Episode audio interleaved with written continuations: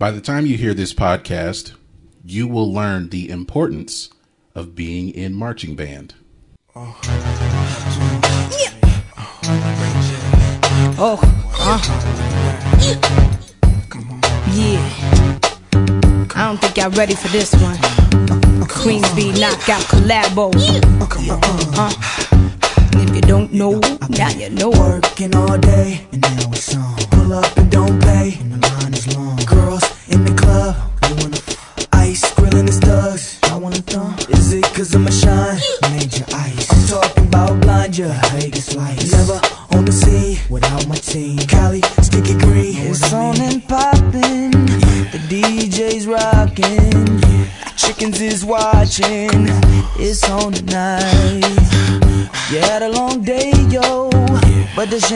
Sham by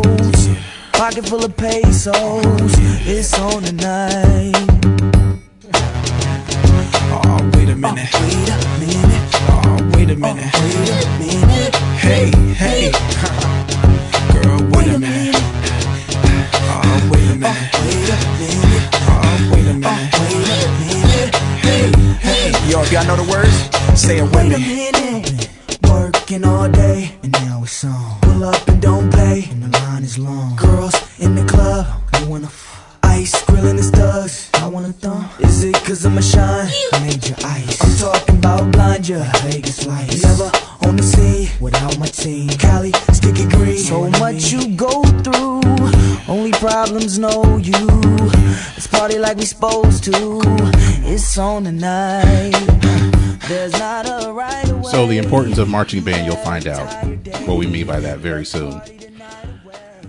We start off with a little Ray J. Wait a minute. So, um, welcome to the, by the time you hear this podcast, I'm Greg, I'm Ben. and we're back with another episode, and we're here with the guest, and he's here for the second time. So, I might as well just introduce him. Uh, I'm not sure what to call you now. We'll, we'll we'll go with Eric. Okay, Eric. So we have Eric, aka Mean Mug Eleven, aka Nick Gray. So, um, the, since the last time you appeared with us, uh, has anything happened with the mixtape? Have you made any videos, or um, have you have you done anything else with the project? I did drop a video for Introverted about four days ago. It's one of those personal songs. Uh, it's it's kind of depressing, so you as a J Cole fan would enjoy it. um, but yeah, it's just one of those videos. I just kind of made myself a. Um, I am looking forward to another video for the song "Show Me Love" on the mixtape, so that's coming next with an actual director, production, all that Wow. stuff. So can't wait. All right, great, great. Big, Um, man. Doing it big. I will be. I need to check out that video. Yeah. Um, because now you, it's. I assume it's on your YouTube. It is on my channel, so YouTube channel, uh, youtube.com slash meanmugger11. M E A N M U G G A H 1 1. all right, so I can go to my subscriptions and find it. Yes. Um, And so can you by the time you hear this listener. I love it. Clever. I love it. clever. That was a good segue right there. It was. So uh, yeah, guys, check out his his YouTube channel uh, along with I'm sure I assume his commentary on other hip hop topics are still there, and um, it's a he's a really good follow whenever he's starts posting them on any kind of consistent basis again. Maybe one day. One day. Um, that's all it's going to be one day. One day. and then I'll go back into my hole for like three months. All right. Um, so as we normally uh, do, we have our music news to start the show. Uh, don't want to start off on such a sad note, but I think like celebrating this guy's contributions to music um, won't make it so so bad. Uh, earlier this week, we lost a great songwriter and producer. And I don't think a lot of people know about or know his name. They know his songs, but not really his name. And I'm talking about Rod Temperton, died earlier this week at age 66. Um, I think to try to get to do like a headline grabbing, it kind of bothered me a little bit, but I understand what trying to get people to understand uh, what his impact was. But all the headlines said like Thriller songwriter Rod Temperton. Like he wrote more than Mm. Yeah. Thriller. I mean, yes, he did write Thriller, but he wrote more than Thriller. Um, uh, he first started off with the band Heat Wave, um, and they had songs. He wrote "Always and Forever," which Yeah. is maybe in every black wedding. I don't know about other weddings, That's but soul- that that's song is played at every black wedding or prom. Um, And it's like if you think about it, like a British dude wrote that. yeah, Like, The Uh, of white. and he uh he wrote well he wrote most of or if not all of heat wave songs and that got him noticed by the likes of quincy jones and michael jackson. Um there's a story of um he wrote rock with you from that was on off the wall. Yeah, rock with you. right? And he wrote it for heat wave but heat wave was like eh, nah. And he's like okay well i'm gonna give it to this guy michael jackson. And uh and that became like one of his first big hits like writing outside of the group. Uh he also wrote for donna summer Chaka Khan I love the uh karen carpenter Benson. george Yeah, benson give me the night. I love that track. Yeah, yeah, he wrote that one. So, uh, and he worked a lot with uh, with Quincy Jones. So, um, he's one of those like, um, one of those forgotten names. You probably don't know his name, and I think we may be in an era more to where the the songwriter has to get their name and face out there as much as Yeah. um, as much as the artist. So he kind of stayed under the radar as far as being in the public eye, but his content um, will live forever. Yeah, I I, mean, he was always a name that I knew because, um, and a lot of you younger people don't know about this. I used to read liner notes all the time, and I was a huge Michael Jackson fan growing up. And I would read the liner notes, like I've read the liner notes to Thriller, I've read the liner notes to Bad, and I would just look through there, and I, his name popped up a lot, and it kind of stuck in my brain for a long time. So it was really sad to hear that he died. I was like, man, like, Yeah, I was 16, man. Yeah. we uh, yo. It I, I, over, I man. We want, still I kind of want it to be over. Still got two it, has got to be over, man. Um, maybe it's just uh, I don't know. Maybe I feel better after this election is over, but I don't want to get into that. No, it'd be worse. Probably not. Um, yeah, yeah, yeah. Um, so yeah, rest in peace to Rod Temperton. As Eric gets a phone call, Sorry. Mr. Popularity. Um, other news that we had. Well, we talked about this on the last episode, I think, or it may have been the one before No, about uh, about Lady Gaga performing at the Super Bowl, and we read the that there were rumors, and the NFL denied it. Uh, Why They- I don't know, but then like I think like the day after we recorded, we saw that it was official that she would be performing at Super Bowl Fifty One. yeah, I know two days after I saw her on NFL on Fox announcing it. So, what, what are you hiding? What are you hiding? I, I don't know. The, the NFL is confusing. They don't they don't want guys to twerk on the field. Um, they don't want. Uh, they're they're trying to make up for all this protesting they can't do anything about. It's So, really funny trying to explain that to people who don't watch football very much.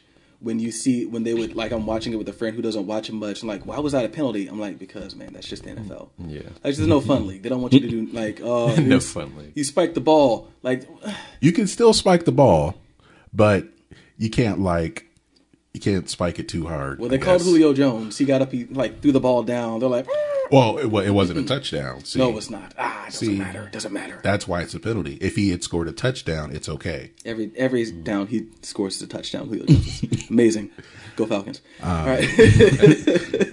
So, uh, what we talked about, and we can get your uh, opinion on this, Eric. He, uh, with well, with Lady Gaga, she's um, performing the Super Bowl, and who are going? Who should be her special guests?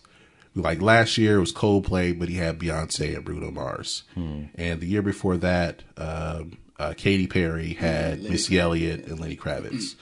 So, who do you think would be good special guests for? Or I think, like I heard someone suggest, you should have Beyonce and Bruno Mars as a special guest every year. Oh, Jesus Christ. Bruno Mars has a new song. Beyonce is still pushing Lemonade, so why not? Beyonce is still Beyonce. Um, I mean, the only opposite for me to Beyonce and pop music is Drake. So you want to bring in the numbers, you put Drake out there, have him perform anything really. Um, one dance would do, and some other stuff. Yeah, that that make people go nuts. He and he believes he's from Houston. I think. yeah, he believes he's from everywhere but Toronto. Yeah, exactly. But then he's in there like six, six, six. yeah. So um, let me turn this down a little bit. Okay. Um, well, yeah, and one and one one that that we wanted that uh that I definitely would have been uh, very interested in is if it was if they got Taylor Swift and Kanye. Oh yeah. Oh, That was the one I really that wanted. wouldn't happen. Only if they would play the recording in the background before one of them comes on stage, and then don't tell them. Like, oh yeah, Kanye, no, um, it's just gonna be you. Oh yeah, Taylor, it's just gonna be you. And then they show up and they're there, and yeah, just make it as awkward as you can. uh, is there and we we also discussed this and just to like fill a little time here because there's really not a lot that happened in music this week uh as far as anything um newsworthy too newsworthy but who would you want at who do you think should do a super bowl halftime show that hasn't done one yet I honestly don't know who hasn't done one because I kind of watch the Super Bowl every now and then if I get around to it. Um, let's see, who would I like to see do a Super Bowl performance who is alive? Or I'm assuming alive, right? Able to do Uh, well, it. yeah Uh, hmm. Or at least half the group is alive because there was one year that the who And did it them are dead. and there's four of them two of them were, were dead Literally Oh, half of them were dead. and they just did the songs that were the theme songs for CSI. CSI, right? yeah, I do remember that. Um, Earth, Wind, and Fire. Have they done a? oh, that would be Oh, cool. that would be a, that would be good. They probably should have done one at least thirty years ago. Yeah. but Well, I I don't mean, think the NFL was that forward thinking. when they were giving all the old guys chances, like when they had the Rolling Stones and Bruce Springsteen, Yeah. throw like, uh, throw. What what do they, what do they have in common? Whites. Well, I mean, It was the Who that- and the Rolling Stones and I Bruce was gonna say Springsteen just straight up and rock music Aerosmith too. Yeah, I was and Paul gonna, McCartney. I was gonna say straight up rock music because I mean, if they wanted to go with just old white people, they would probably like Burt Bacharach. Is he still alive? Like, But he's a Elton- songwriter though. Elton John, get Elton John in there. Billy Joel. I Joel. think he's di- he. I He's think he probably has done done it it. one time. no, Elton not John. Elton John. No, No. that would have been epic, but no. Was it Billy Joel then? Mm-mm. Bruce Springsteen. Neither one of Okay. them have, which is surprising, but yeah. I thought Elton John did once, but anyway. But no, Earth, Wind, and Fire. That would be a good Super Bowl. Yeah. Yeah, I don't They know how many of them are alive. They put on the hell. Well, Well, I, one of them Mar- just Maurice yeah. White Yeah, I know died he earlier recently year, died, right. but Philip Bailey's still kicking, right? Um, Yeah, it's like Philip Bailey and and Verdine, and there's another guy. I, f- I forget his name. No, okay, I'm I confuse Verdine with Bootsy Collins sometimes Oh, because they're both rail thin, skinny bassists. Um, but yeah, Earth Wind Fire would have been uh, that would be a great one, and um, there's someone else I was thinking of that that could have done it. Now, see, there's know. a We'll lot of people that I, I could think of, but they're not big enough. But they put on really great shows. But I don't. That They doesn't have to matter to the enough. NFL. Yeah, because I was like Jamiroquai. Like I've seen plenty of their live performances. They're huge in Britain, but like no one's gonna care Have here. to, yeah. They're gonna be like play the uh, they Napoleon Dynamite the- song, and that's it. Like play Canned Heat, Canned Heat, and then get off stage. Like they could do the halftime show for like the 12 games they play in London every Yeah. year. Yeah, they could do. Does Premier- Premier League have a Super Bowl? Like they could do. they could play that. Like every time I watch them, though, they're good, but that doesn't really get you in. You know, you got to be good and Gotta- you have to be huge. Current, current, a draw, or or historic, It's- Or historic, It's like yeah. a car; it has to be just old enough or just new enough. Yeah, so uh well, we'll see Lady Gaga. Someone like tried to put the her set list together where her set list might be. Um, They never play many songs, and they don't play the full song. Yeah, they play like feels like 90 seconds at most of of each song. So it would have to well it'll be interesting. I don't know if how Middle America would really respond to it. but she maybe get strange. but she's been around for at least 8 years now. So Yeah, maybe maybe it'll work out for her. Yeah, Uh, she can get strange on stage, so they'll probably tell her not to. they'll like keep it keep it PG because she's done some odd things. does she know PG? She will for this, for the money they're paying her. she will true. for this. Um. Okay, so uh, there were a lot of there was some new music released over the past week, um, including Bruno Mars, whose song uh, "24 Karat Magic" was released last night. Um, I was telling Ben before we started recording, it sounded like Uptown Funk Part Two. Ton, there's a ton of um, vocoder in there. Like he's just he's throwing it in there heavy, man. I I dig it. Don't get me wrong, but it is heavy. Like he lays it on thick. Yeah. yeah, he's he's going for that that '80s R&B sound, but That Roger and Zapp. Roger and Zapp and Rick James and Gap Band. Yeah, all yeah. those guys. But while it may sound good to some people, it's going to go over his his audience's head, I think. You think so? I mean, as long as it's got a beat, you know. I mean, as long as it's got it. Well, I mean, like if you're expecting them to get like the deeper meaning of it and what he's trying to do, then no, yeah, you're right. That's gonna go over their Yeah, heads. no, they're not gonna get that. But like, I can dance to it. It's got a beat. It's got bass. Played in the club. All right, cool. Throw up a couple drinks. That's that's what's gonna happen. Okay, if you say so. Because I mean, like, look at Uptown Funk. No one got the. A lot of his fans probably didn't like Morris Day and the what? Like, and that's what's gonna happen here. No, they weren't calling him Morris Day. They were saying Maurice Day. Maurice Day, that dude from that movie with that Prince fella. I saw the video too. I didn't know there was a video. Oh, There's a video already. for it. Yeah, and um, it, like I said, it looks like Uptown Funk Part Two. Uh, I think they were in. I think it looked like it was shot in Vegas, and um, a lot of uh, silk shirts. Makes sense. What other? Let's see. What other um, music was released? I really week? like the new single from Alicia Keys featuring ASAP Rocky. I really like that. Okay, I think it's called Blended Family. Blended Family. Yep, we're all getting this. We're getting this from the new Music Friday list. Yeah. on Spotify. So check out every Friday. You should too. um, now I don't know how long it would take you to queue it up, but I know we talked about the um the ripoff that Train did for their new single. I don't, is heart is that on um is Heart and Soul on uh Spotify? It's old. Uh, well, it's probably someone singing One. Mr. Hoagy Carmichael. Rest in peace. One of the Tin Pan Alley writers. Okay, I typed in "Heart and Soul" and got Huey Lewis in the news. I know that's. I figured you'd get that one, yeah, the first. Um. Okay, Hoagy Carmichael, "Heart and Soul." Let's see how it sounds. It's got the intro. But you don't hear people play on piano.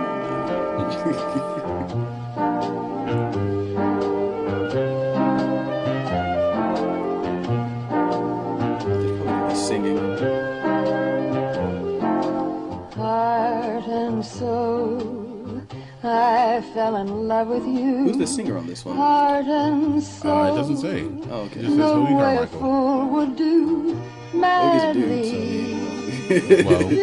Because you So we played that song. tied We play another song.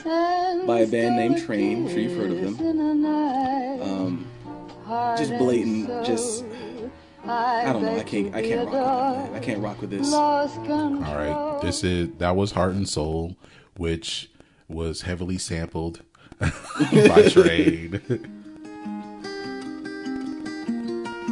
Play that song, the one that makes me go all night long. Boogie ain't gonna get a dime. He's not gonna get a dime.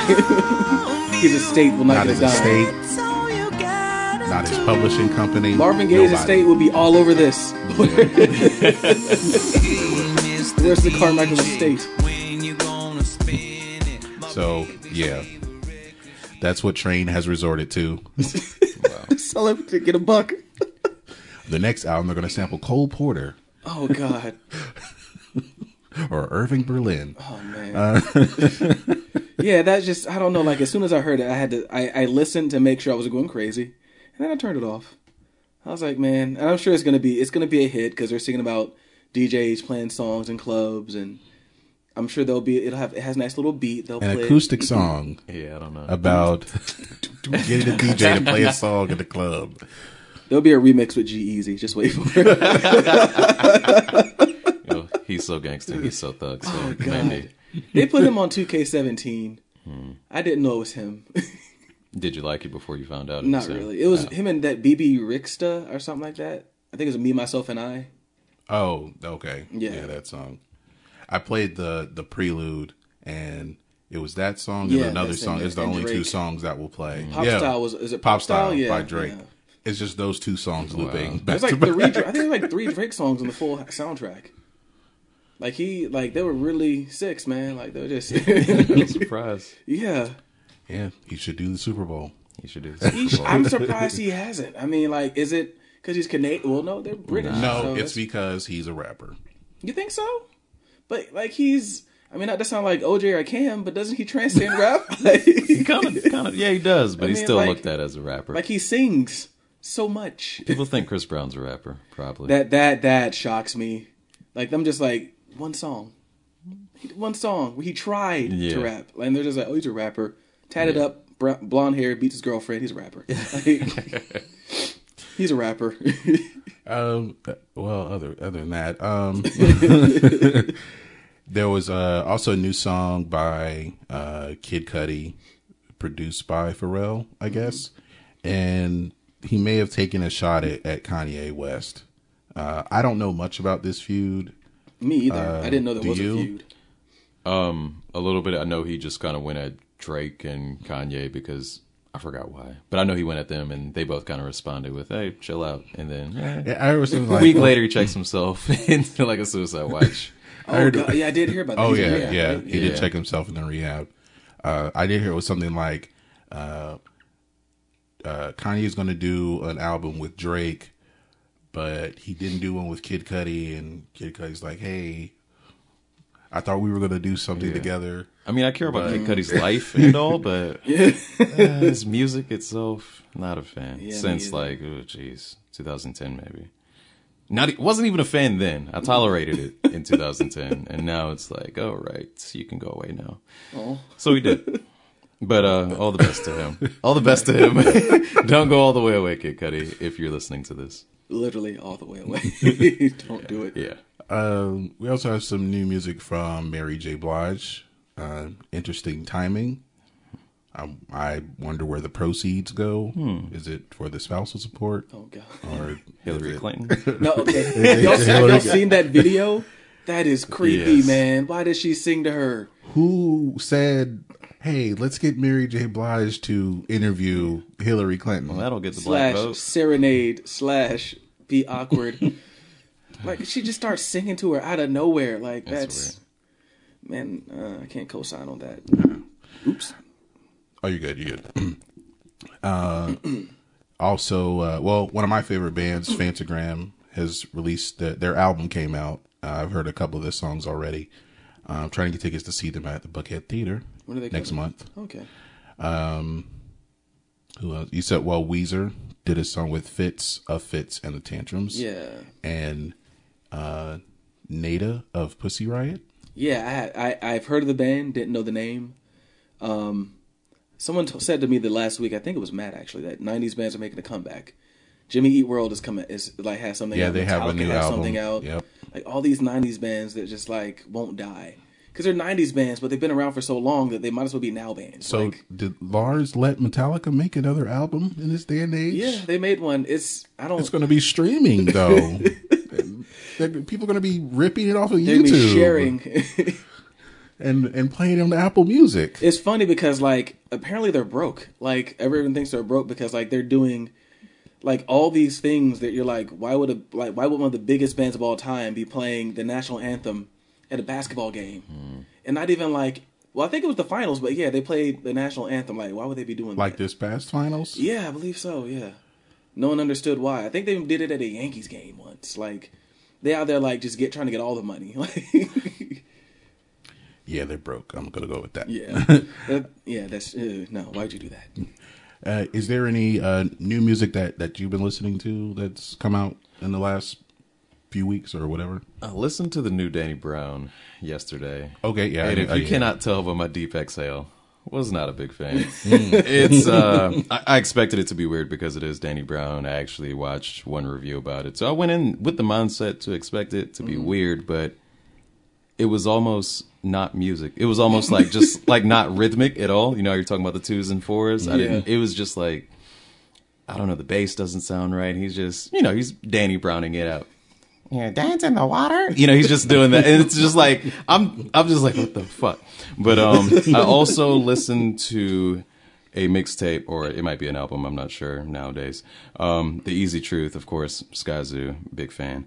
Um, produced entirely by Apollo Brown. It has a really boom bapish sound to it. So if you're not into like the I don't know. I guess the mid '90s, late '90s type of hip hop, you wouldn't like it, but um, very lyrical heavy, and it did take a couple listens for me to not be like bored out of my mind to just like dissect each song and be like, okay, this one's different from that one because this.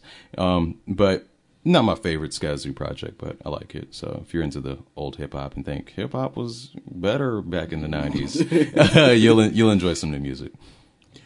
Well, uh, why that, that reminds me of that. I feel like I meant I said this on the last time you were here about the Donald Glover bit about uh hip hop was better back in the day. It's like hip hop was terrible back in the day. Well, I went to the hat store today and I bought myself a hat.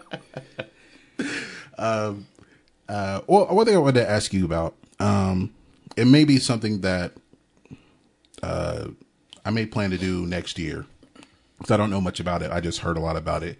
Is um, the A3C Yeah. conference? Uh, have you been to it, or are you planning to go to not. it? Um, I guess a good segue from coming just off talking about Skyzoo. Um, he was performing there, and as you know, the listeners of this show know if they listen to the episode that I was on. Huge fan of Skyzoo. Torae was there as well. Huge fan of him too. But I have this thing about going to concerts by myself. I don't know if you guys, but there's certain things I don't want to do by myself. Concert, movies, I don't know, whatever. So, um, so they were there, and I'm just like, eh, Skyzoo's there. I really want to see him, but it'll be by myself. and then I just totally missed out. Heard it was pretty cool, and I'm like, fuck.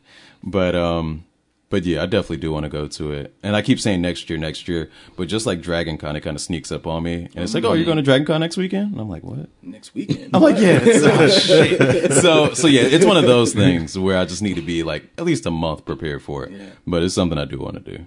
Okay. Uh, I I knew it existed. I just never knew when it was. I thought it was in May, and then I um, well, well, to get this little splitter here, so we can use three mics. uh, I stopped by um, Guitar Center, and What? yeah, there's like one That's my joint, man. thirty love minutes from here. It's the closest one. North Hills. Yeah, yeah. I love it. Yeah. Uh, but uh, I went in there and um, the person asked me like, "Are you going to to A3C this weekend?" And I was like, "No." it's like I didn't even know it was this weekend, and um, she said, "Yeah, you just look like you you're somebody who would go to something like that." You look like a black hipster. Word. and so did she, like a black hipster. So, um, uh, it's just something that I thought, well, you know, maybe I should go and, and see what, what it's about. Um, it, to me, it kind of sounds like it's South by Southwest in Atlanta, or maybe But something different. hip-hop? Hip hop, yeah. It's, Okay. Yeah, Nice. Okay. yeah. Um, and the only the only thing I knew that was coming up, which is as of this recording next weekend, is the Afropunk uh, festival or carnival, or it's something like that. it, it looks like one of those Afropunk music event. festivals where there's just a lot of mud and patchouli, and with, but with black people. Mm. Do you know who's performing at it? Um, I know. I think Tyler the Creator Okay. not and surprising. I'm gonna look because I saw it on a, a band that that I follow on Instagram. All cows eat grass. Uh, they're going to be there. Okay. Um, That's not enough for me to go necessarily.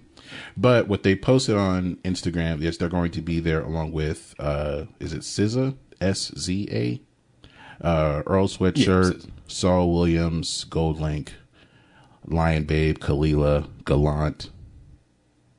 Um, I haven't heard of most of these other bands. It's like all the indie um, urban acts. oh, uh, yeah. Remember Baby Baby? and uh, judging by Ben's reaction, that's a yes. Uh, Baby Baby is a band that originated in Carrollton, Georgia, At where we went to college. West Georgia, my lord. and um, there are certain members of the band, uh, one or two that, well, I know their names, but Ben may know them more since he was a music major or minor. They were. I was a minor, but they Okay. weren't. They, oh, they weren't in. Okay, I thought they were. I thought they were music majors. No. because they hung with another music major that we knew. Okay, well, anyway, Um, They don't play music so good. So, I mean, I know they're popular and everything, and I know in this day and age, you know, being a great live performer is not as important as it was maybe in the '70s, '80s, and '90s. But like, man, they just are not good live. Like, they just they're the type of band where sometimes I wonder, like, are you playing your instrument? Do you know how to play your instrument? Like, I don't know. Like, it's just, in my opinion, it's not cool to be bad at your instrument. it's just not cool. I want to say, like, could you further describe what that band is? Because I, I wouldn't. I, I honestly don't know. Well, I mean, like- it, it does seem like from the one song I heard a long time ago, it is maybe just noise and it's thrash and. Well, I mean, it's don't, like I don't know. it's almost like indie rock meets like with a little bit of punk influences. Um, the lead singer is black, so that's probably why they're doing this. Um, I, I haven't heard them like in years. Like I, I just stopped paying attention to them. Um, I would watch their YouTube videos, and people would like complain that they sucked live. So I was like, my thoughts were correct. So nothing changed. Yeah, so nothing changed. I was like, I'm not gonna, I'm not gonna support these guys. Like, I just, I don't like, I don't want to support bad musicianship. Like, I'm not gonna. Oh, you put on a great live show. Well, it'd be better if you sounded good. Like, Yeah. I'm just not gonna support that. So, I mean, power to them. They they have a huge following. Um, I mean, they had a huge following back when I paid attention to them. I can only imagine it's gotten bigger. I think they played South by Southwest too. So, Yeah. Um, the only thing I remember, like, yeah, the lead singer is black. I think they're all black. no, they had a white drummer. Oh, I think the bass player might be black, but they're, they have a white drummer. and they played a house party. Um, what was the street? It was like houses, but it was like next to the campus. It was that like first street Near there. the McDonald's and by the I McDonald's. I don't know the name of it, but yeah, the McDonald's. It was like Cunningham or, or something You know, like that. it might that. be Cunningham. It might be. Yeah, I remember they played like at somebody's house over there. That's Like, I what just- I know I about just- them. I mean, like I, I look at them like I think it was Greg Giraldo was watching um was roasting um Larry the Cable Guy, and like you could tell like it had gone past just being like a good natured roast. Like you could tell Greg Giraldo was like genuinely pissed off. Like how are you successful? How are you famous? Like that's how I felt about them. I was like, why do people like you? And it's just like, is it because they don't know any better? Like, man, like I just don't. I don't get it. This proves that um, some people we know have some catching up to do. If Baby Baby is playing Afro punk and the Zac Brown band is, you know, has gone global, Yeah. Uh, well, I'll give it. At least Zac Brown. acts out of a- Carrollton need to catch up. At least Zac Brown was a competent musician, and he has he has competent musicians in his band. Like when you go see Zac Brown, you're like, wow, he's really good at his at his instrument. His band is really good. I mean, he's a douchebag. I'm not gonna lie. I don't, like, I don't like the guy, but like at least he was good at what he did. I can't say the same about them. I can't. I just can't. I mean, you know what? Maybe they've gotten better. I don't know. Maybe I'll go Let's get a see ticket if to they're, Afro if they're on Spotify. I'm to play one of their songs. Go to Afro Punk and see if they've gotten better. and if they suck, I'll just boo 'em. That's a complete waste of time. I just go boo. Just read read YouTube comments. Oh wow. Uh so um okay, they are on Spotify. I can't do it. I, I don't know them like that.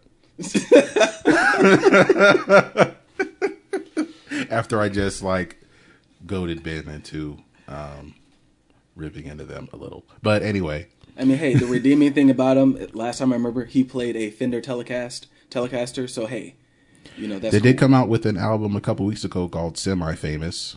Hmm. Let's see what it sounds like. I'm, I'm just going to play a few seconds of it.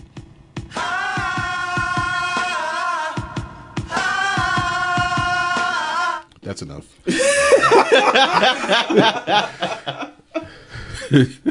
I used to want to compare them to Bloc Party, but Bloc Party is actually good. So you know, Yeah. yeah. So if y'all want to check out Baby Baby and y'all went to West Georgia and you and you saw these guys, I mean y'all can support them. I, Uh, They're gonna I come don't. after me. They're gonna come after me. Somehow they're gonna hear this like, hey dog, some dude named Ben on like this podcast is just talking mad shit about you, man. He was just like going in. Bring You it, did, man. you did go in. Bring it. His name's Fontez. Bring it. I- I'm- I'm- if you're listening, Fontez, if you're out there, bring it. Hey, I, man, and I've shared this with everyone that we went to West Georgia with. So, and they know him. Uh, so Oh, word, uh, that house party that was like man. I I, was he would for people who who didn't know already. I was a theater major in West Georgia, and that was a house where theater majors lived. At that house party, I knew they played at that one time. That's all I know about him. By the time you hear this, Ben has changed his name. So we are fabricating while we are fabricating uh, podcast beef over here.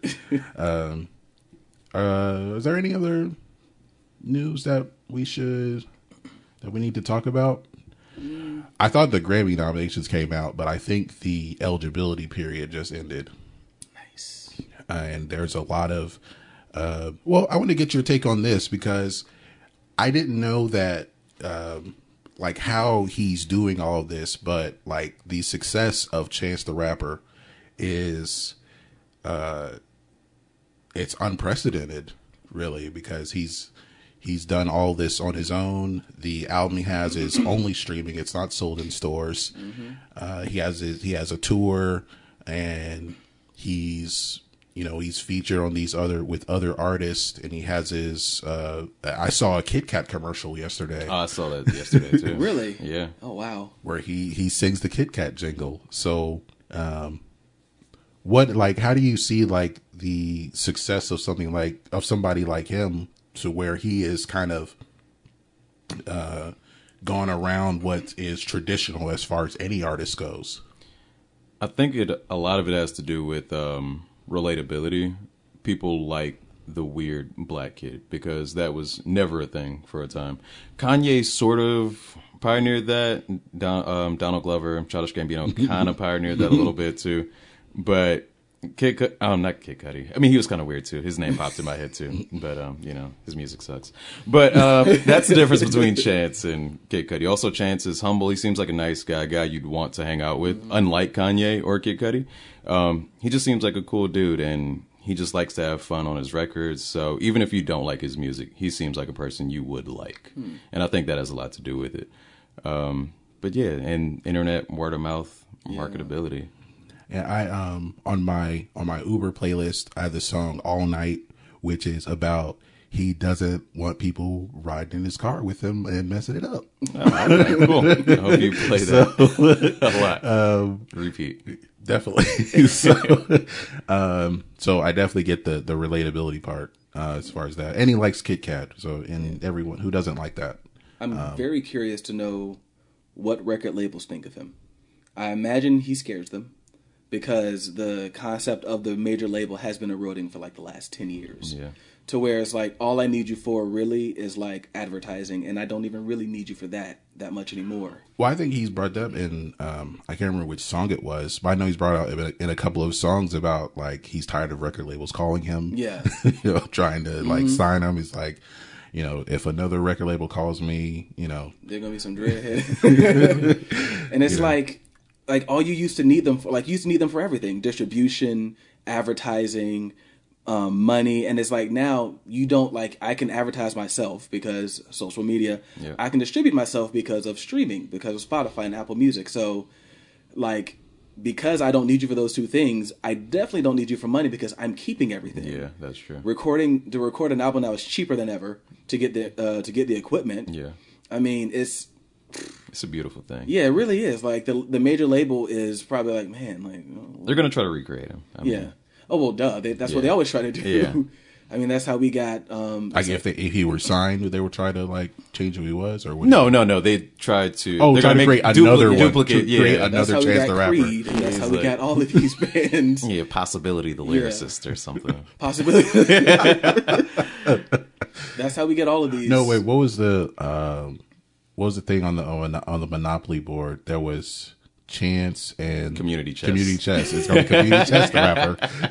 oh god. Yeah, uh, that's that's all record labels try to do, and that's it, it kind of annoys me. But I, it's it's like I like some of it. Like sometimes they get it right. They'll try to recreate an artist because they're like, oh, they sold a lot of records. Let's just make another one. Sometimes they get it right, but when they don't, man, they really don't get it right. Like, Yeah, they like really the- don't.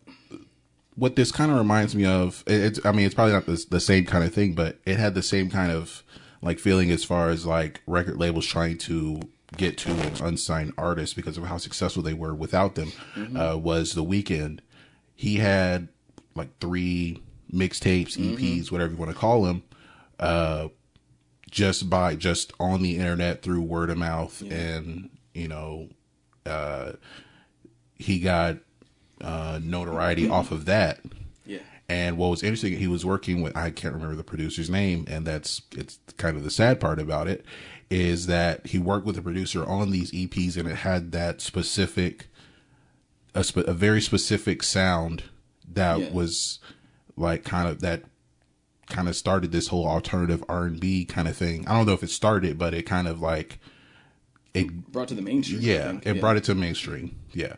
And when the Weeknd signed with somebody, I'm not sure what label he signed with exactly, but they uh the producer didn't want him to sign with somebody because of they're gonna like change who he is and what his sound is. And what they actually did was when like you can stream his first three mixtapes, albums, whatever they were all like re-recorded.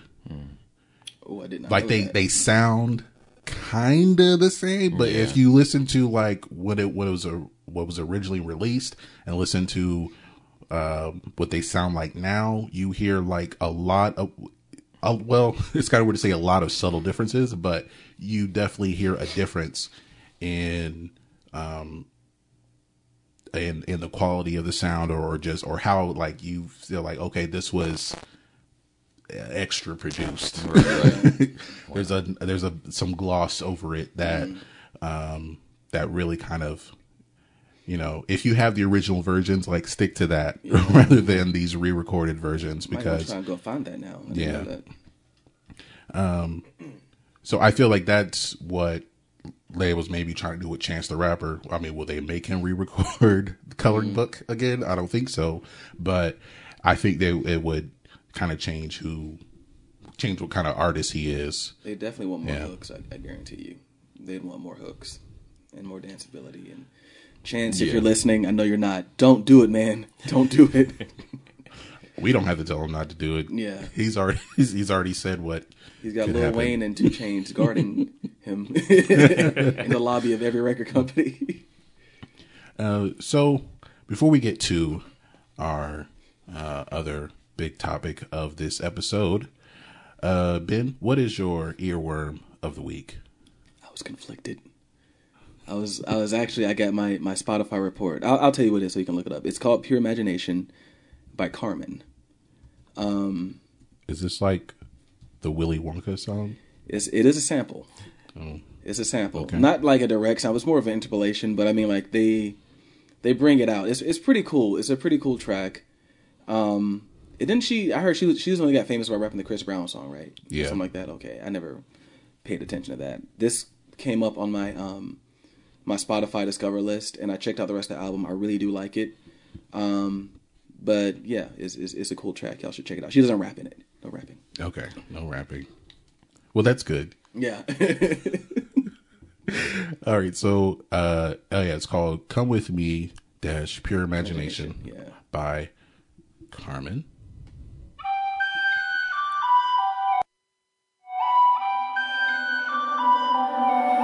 Know a place that I can go, and nowadays I call it home. Some argue that it's make believe, or if only their eyes could see that the forest is full of evergreens, and that none of the stars are out of reach. They can shoot us across the canopy, make your wishes and count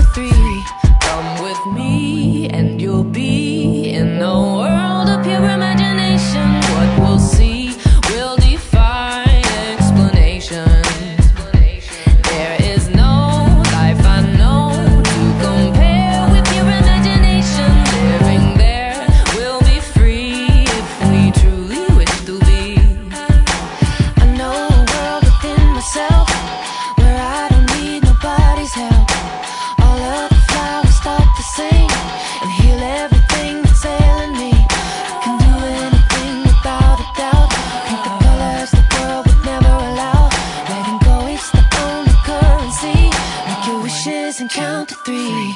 Come with me and you'll be in no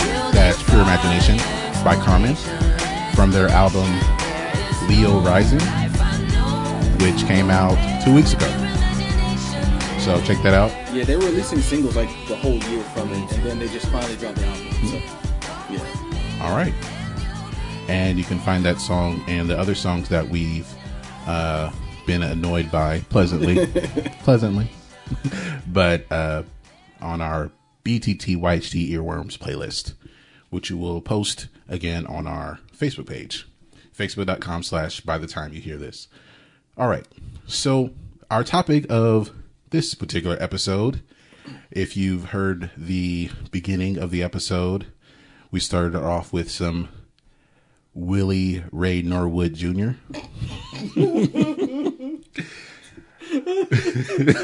I forgot. I forgot.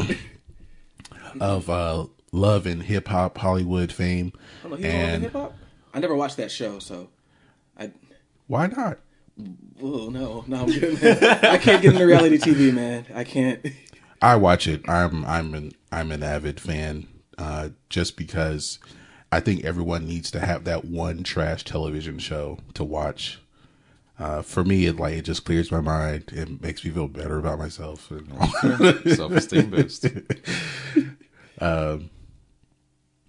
and uh, yeah, it's it's just fun. Even though it's just a series of conversations, that's what the whole show is. Really? And then at the end, there's a fight, but they don't show you the whole fight. You got to wait till the next episode. So it makes you come back to the ratchetness. So uh, with this episode, we are talking about the inescapable sounds of the Neptunes. Uh, they're from their production duo from Virginia, and they start off in marching band together. Pharrell and Chad. I think Pharrell played the drums and Chad played the saxophone. And they started a group with Timbaland and Magoo uh, called Surrounded by Idiots. They did not record anything together. Oh. Because I looked, I looked. I was I was like, I've never heard of that. I'm going to check that out. Never mind. They did not record anything together, but uh, they ended up working together much later down the line. Actually, their first song that, um, well, that uh, Pharrell and Chad did, as far as anything production or writing, was Rump Shaker by Wreckx-n-Effect. Wow. Um, So if you know how old that song is, and then you look at a picture of Pharrell, you know that Pharrell is a vampire. uh, I think they were only like 16 or 17 at the time, though. kids. And they, and they were part of that song. Yeah. uh, I think he wrote Teddy Riley's verse. Um, if he wrote anybody else's, then, um, well, yeah, that that that would be some foreshadowing for later on in their career. But um, you start with uh, start with you, Eric. What was the first song that you heard that was act- that was produced by the Neptunes? To where, even if you didn't know it was produced by them, but it was a song that you may have liked. I can't remember if it's the first one I heard by them because they're just such a part of my teenage childhood, whatever. But the, the obviously most iconic one. Can you guys guess what that is? At all? I don't know who. Did, well, Give me something. who wrote? Was I it mean, Mystikal? N- I know. Who, N.O.R.E., who, who was on the song? I can't tell you that. Oh, they the give it away. That would already. Jay Z, Kelis, no. Gwen Stefani. Clipse, grinding. Oh, Clipse. Grinding. Oh, grinding. I told, yeah, the clip, Clipse was later down the line. It line. was later down the line. It was it was later down the It was later down the line It, for was after the Mystikal and the Kelis and all that stuff. But that was the that was like you know you you started to notice Pharrell's face in the video and you did the yeah, beat on the lunch video. table. He was in the video. I forgot about He was in like That- all the videos. That's what that song reminds me of. beating on the lunch Beating table. on the lunch table. it, it's so like simplistic, but it's like I don't know S- simplicity and genius. It's like I think if uh, for most anybody, if you hear, um, you hear that beat, you know instantly what you you recognize that song instantly. And I think it was to me that was kind of a point to where they took what they were doing with music somewhere else different than than than what you may have been hearing on the radio at the time, and then what they were doing ended up being what you hear on the radio all the time. Um, so uh, yeah, with with that, like, yeah, let's just take all. Let's just take all the melody out of this. I love that song. That like, I feel like it has like certain elements of like old school hip hop in there too in that beat. Like it's it's a good beat. Like just the way it changes from like the verses to the chorus and just the light how it kind of lightens up. I don't know. Like it's just there it goes. I go by the name. It's so simple. It is. Beats and claps. I'm the Neptunes, and I just want to let y'all know. and I thought that sound that like that the, is the, about the, that- it sounds like the the AOL sound, the A sound. so they put that in a song. From ghetto to ghetto, the backyard, the yard. And, uh, this was one Clipse's whip. first single, right? Yes. hard. I'm the neighborhood pusher. Call Are me they- is- is Pusha T the 'cause I only one pump still around like from that jack. Yeah, Malice, Malice he I'm does stuff, but- fall till fall and shoot the Found to God. Betty Gun. Yeah. Sorry, my love. Now he's when No Malice. these eyes. These convoys with the literally his name, side. No Malice. Oh, for real? Skateboards, Yes. I thought you was deuces joking. on No, ride. No Malice. Joking. Chuck Taylor with the wagon on the side. Man, I make Oh, a buck man. by scram. I'm trying to Yeah, no, show this- y'all this who the fuck beat. I am. The Jews Yeah. is flirting, be damned if I'm hurting. Didn't really know who- Legend in two was games at like I'm Pee Wee but- Kirkland. Platinum on the block like, with who's resistant dude in the hits. video? While Pharrell like- keep Yeah. talking this To me, like. I, I I was familiar with them. Um, I think I think we were freshmen in college when this came out. Uh, right, it came out right before our freshman year. I was, uh, 'cause I remember being All right. a senior in high school listening to this for the first time. Um, I had a well, you know, my first roommate in Ralph. And Yeah, Patty cake, he patty cake. bought this I'm the Genuine CD. man. I bake them cakes as fast as I can. And you can tell by how my bought bread this stack CD, up. Then the sky I did his rap, so the feds back up. And, Watch um, it like my whip, like my he played this song a lot. Yeah, there were a few people in rap me who in had the this album. cockpit. Yeah. Grinding 'Cause cousin. it had I that, got um, hoes for a uh, dozen. that song Even about there ain't 11 nothing to do in 5 if I Virginia see but cook. keep it coming in my remember- way. That That's song, just as yeah. heavy as my name. So much dough, I can't swear I won't change. So, Excuse me um, if my wealth got me full that of was yeah. myself. To me, this was a turning point, and this can't this would be a great introduction to anybody who spinning wanted to know about the windmills and Neptunes. ice 32 Um, minus the wind chill. and it- and the beats are, like, kind of defines me. I'm just grinding, man. like this. yeah. beating on the lunch table. oh man. Um, but I, yeah, it was a turn to me to where they are doing. They're not just working with pop artists or not just with cause I, because by this time they had done stuff with NSYNC and No Doubt and uh, Usher and and Kelis. So they have this like this pop audience and then they come out and do something like this. They establish their own record label and they start bringing their own artists and kind of doing their own thing. Um, well, Ben, what what was kind of your introduction to the Neptunes? Aside from that song, and honestly, I didn't find out this was them until I went back. It would be "Caught Out There" by Kelis, which is one of my favorite songs. Period. Um, and then when I went back and found out that was a Neptune beat, I was like, "What's up?" This is one of those songs. Um, I don't know about you guys. I'm not sure if it's in the curriculum anywhere at anyone's high school, uh, but I had a weightlifting class when I was in high school. Well, PE, yeah, we did it. Yeah, weightlifting. Yeah, my yeah, my class was called weightlifting. Oh, it's literally weightlifting. It was literally Word, weightlifting. no, we ain't have that. We didn't have um, but there was a TV in the in the weight room, and I don't know if we were sup- we were if we were actually allowed to have it on BET. 'Cause I- yeah, at my high school, it would they had like regular basic cable. If anyone can even recall the concept of basic cable, it's was basically like all the you know all your regular channels, all the news channels, all the sports channels. Just not HBO, Showtime. You had you paid for those. not like now where it seems like you have to pay for everything. um, but it was on BET, and uh, this this video was on heavy rotation. yeah, it was.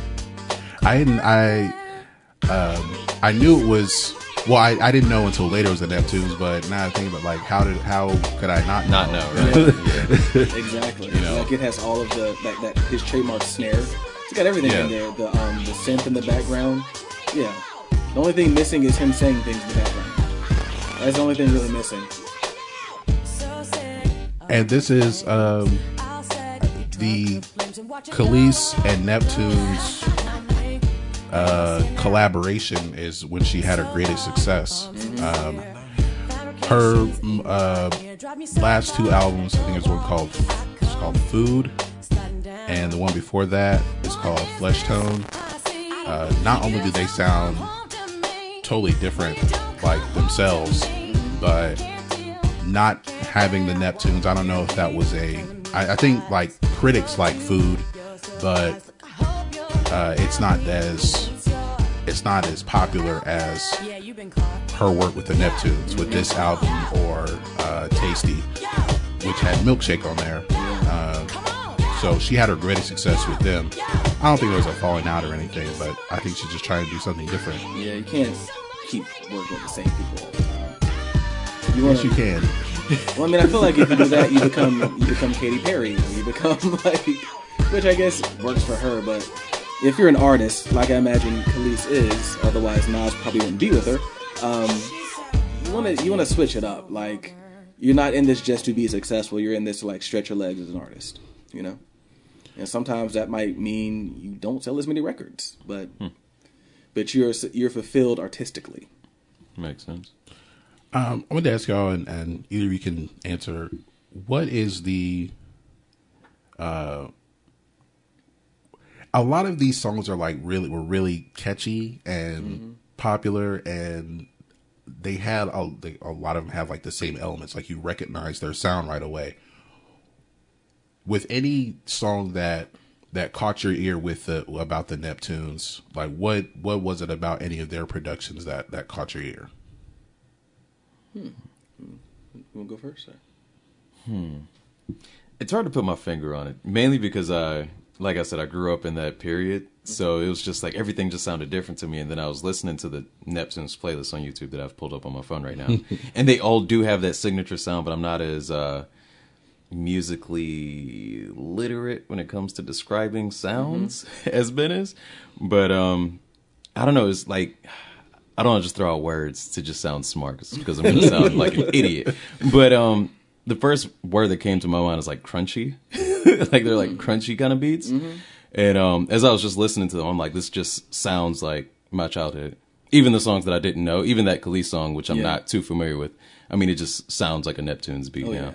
and just kind of like the doo doo, like Jay Z reference, you know, the Neptune sound. So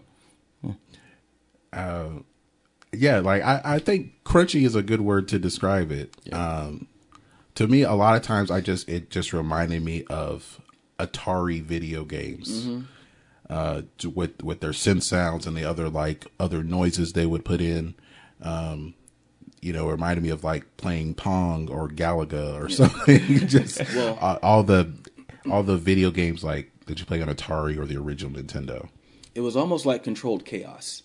Like they they're throwing in what might seem like random sounds, but they serve a purpose. They fill space sonically. Like it, it fills a space. Like um, the one that keeps coming to mind for me, which um, I don't think I realized at, at first it was them. I'm a slave for you by Britney Spears. They worked with her on a few songs actually. That being, um, I think that ends. That's their biggest song so far. Um, is I'm a slave for you, which is a really nice beat and um, it's a really good song in general and like just kind of has like all of the elements like it has a bit of their hip hop elements their pop elements. Like with the um, especially in the bridge where they bring in where they start bringing in kind of the random sounds. Like but yeah I mean I'll just let the song speak for itself I mean. But it sounds like it sounds like a mix of the two. Like, because I mean like that's kind of when Britney Spears really kind of, kind of started changing her sound anyway. She stopped working with Max Martin and started like working with other people. Like I think she did a Dark Child song.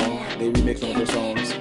She did some with the Neptunes then of course with Blackout she completely let the clutch do that album with Timbaland and Danja and Keri Hilson and all that. So like they if anything they really kind of helped usher in this new sound for her. Because this didn't sound like anything that she'd ever done before. Like Neptune's beat. It's the bridge you know? I think what's interesting right, is that it brought them to like they had done a lot of hip hop and, and some some R and B. Mm-hmm. This is this brought them into the pop yeah realm. I'm trying to think. Did they do this or NERD first? Um, Because lap dance kind of it came out the to- same. I think it was like around the same time. Okay, because I know like lap dance. Well, not even lap dance. Rockstar kind of made them popular.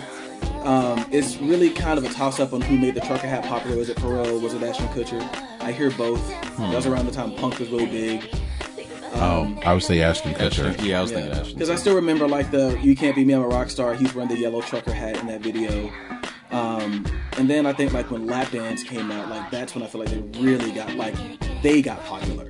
Not just the like not just the production, but like it was like oh Pharrell could be an artist. Well, um, yeah, it was kind of the same time. I remember hearing lap dance in high school. Um, I saw the video, and I was trying to think of where did I see this video because I don't think it was like it was on the internet, but this is 2002 internet. So I don't think it was like MTV.com or anything like that, uh, because the version I saw was like the explicit version, where the, with all the nudity. Yeah. so I think it was probably like Real Player or something. if anyone was Real Yeah. Player. um, yeah, that's why I heard lap dance, and I never put I didn't put that together for a long time that NERD was Neptunes. Yeah. I thought they were just some some other guys. Because I, I feel like they were really getting popular when um, their second album came out, which had um, uh, "Can I Have No?" Ah, Jeez, what's the name of that song? I can't think. She of the name likes to move. Yeah, she likes to I move. love that song. Yeah, th- they started getting really popular, and, that, and then like as the NERD kind of just fell off, the Neptunes kept doing work. Pharrell, I felt like kind of took a front seat to a lot of different things. Like you started seeing him a lot more. Um, because, and I, I mean, maybe it's a function of his personality. He was in um, he was in videos with Snoop. He was everywhere. He had his own clothing line. He had the solo album with Jay Z on um, Frontin'. Yeah. Um, awesome cover by Jamie Cullum. If you ever want to check that out. Um, yeah, he really. He. I don't want to say he became bigger than the Neptunes, but he he definitely like put himself out there. But I don't think he could do it without Chad Hugo. You know. Well, they still work together. Yeah, they still work together as Neptunes, right? Yeah. Yeah. Um, I just think there was an opportunity to for Pharrell to establish himself as an artist too. Like, uh, and sometimes you got to put your face out there. So I don't think that that it didn't seem to that there was any conflict or anything Well, like no, that. don't think there was It- but it, it, I think it was just well, you just see Pharrell everywhere. Yeah, yeah. and like he, I mean, he's almost like um, he's almost like another um, Wyclef too. Like he loves to sing, even though he's not that great of a singer. like, but he loves to sing. Like, um, and I always think of the song "Maybe" by NERD, where he is like, it's, he's like singing a ballad. Like, what are you singing the ballad for? Like, why did Wyclef sing "Gone to November"? Why did you sing "Maybe"? Like, it didn't make any sense, but it worked, and I loved it. I think I covered that in college once. That was a fun song. Um, as far as like the, the their band NERD, uh, were you were you ever interested in, in listening to them, or what what do you think of that of those projects? Yeah, I did like them. I used to listen to uh, Seeing Sounds quite a bit. That was a, yeah, Seeing Sounds, and I was a fan of uh, Lap Dance and Rockstar and all that stuff. Um, but I remember the first time I heard them as a band, I was actually playing True Crime Streets of L.A. 2003. Favorites. Yeah, yeah, NERD, yes. then, Lap Dance, and uh, There's a lot of good music in that on game. there. Yeah, oh yeah, the soundtrack is one of the best. Yes, but um, both of them, Yeah, they made a sequel, like the one in New yeah, York, right? yeah, Streets of New York. But um, that game had a lot of like LA music, Mm-hmm. um, West Coast, but they were the only cats like from the East Coast on that soundtrack at all, and it just fit the game so perfectly. For me, like I, um, I think the only album that I listen to in search of uh, repeatedly. Um, I was I was there too, as he did. I was there. Repeatedly listen to that. And then I went to the store, probably one of the last times I went and bought a physical CD. Um, I bought Fly or Die from either it was either from Target or that. Um, I don't remember the name of that store. the spot. No, it was it, it was it was before that. Hmm, I don't know. It's a chain. Yeah, I think it was a chain. I, Was it- it wasn't was it like Sam it Goody? wasn't. I don't think it was a Sam Goody, Okay. but it was, like something FYE like that. or something like that. Was it in Douglasville? No, it was it was where Despot was, Oh. but it was before. I know what you're Despot. talking about because Trent walked. It was- it was- it was- Rao it was from walking distance. Justified. when it came out, Another great only to be disappointed when they didn't have it. Like, Yeah, um, but no, I, I remember it, that. I, I- it was it was some lines of like Sam Goody or Fye. It was one of some store like that Yeah. before it became Despot, and then it became uh, I don't know. Johnny's Midnight Grill Records? Took half of it. It was, but you know the Yeah, know where you know where. I remember riding around. It was in within Ford walking Escort. distance from the campus. I remember riding around in your Ford Escort, listening to it too. Yeah. Um I, yeah, I play that a lot. Mm-hmm. I, I still have it. I don't know if it'll, it will if that will play. Well, you even had But- the. I remember you had their first record too, the NERD record, the um, not NERD, the Neptunes record. The Oh yeah, Spy clones. Mob, um, clones. Mm, yeah, Yeah. yeah. The that was the one where the Neptunes they produced all the songs, but they had Other artists not on yeah, they had other artists with them. There was Yeah. Busta Rhymes. They had J, that's what Front was on. Front was on that one. That's Okay. true. Yeah. and they had um they had ODB Mm-hmm. uh and it was one of the last like uh songs he recorded Hmm. before he passed um it had it had Busta Rhymes and Vanessa Marquez who sang backup on Rock Your Body which is produced by That the was her? Neptunes. yes That was Yeah. that was a that was. Mm, Uh, and that was memories. actually a song that wasn't that a song that that the Neptunes were wanted to do with Michael Jackson for Invincible, and they passed on it. Oh. I think it was. I think it was. Rock your body. Yeah, Oh wow. I think it was. It, they they offered it to Michael Jackson for Invincible. He passed on it, and they gave it to Justin Timberlake. I mean, it's really close to how to rock with you, but still. well, it was like the Rock with You for New Generation. I mean, the video was even in like. Uh, Yeah, Rock a bunch of lights. S7, yeah. Um. Yeah, and uh, they ha- it had some other art. I, I need to I need to find it because it had some rappers that oh I thought like oh they're on their label they're going to come out with an album sometime and then it, it like never happened. People like Fam-Lay. Fam-Lay, yes, Rosco P. Coldchain, which I found out later was a reference to Dukes of Hazzard. I did not know that. I should have known that. I used to watch that show all the time as a kid. Um, Who else did it have? Uh, oh, I had the song uh, "Put 'Em Up" by N.O.R.E, which was featured in Mean Girls. Um, and that was the that was the only time I heard that song, other than me listening to the CD itself. Yeah, I see some. Um, I see Ludacris on here. Ludacris and I-20. Yeah. Oh yeah. What happened to I-20? What happened to Highway? Is he still around? So um, yeah, El Ed Nelly, of course, and uh, Spy Mob. What I found with Spy Mob, the their version of their song "Half Steering" on this album was actually a re-recording of that same song on like um, an EP or demo they made or something. So uh, yeah, the Neptunes present clones. Uh, you can check that out. It's listed under the Neptunes as the artist, not yeah, well, as the artist, not like Pharrell or NERD necessarily. But um, what else can we can I ask you guys about as far as this goes? Well, what was your? Well, I mean, what was the first song you heard by them? Uh, That, well, like, we um, started the show with it. Oh, okay, okay. With, uh, the Ray J. Uh, I I think I, I think it was on rotation BET while I was in Oh, weightlifting class as well. Y'all like so many quotables. Was that Brandy's brother?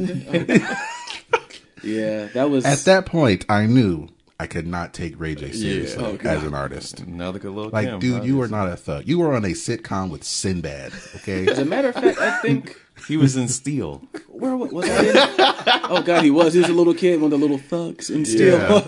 Yeah. um, yeah, I used to have an inside joke on that with a bunch of my friends in high school.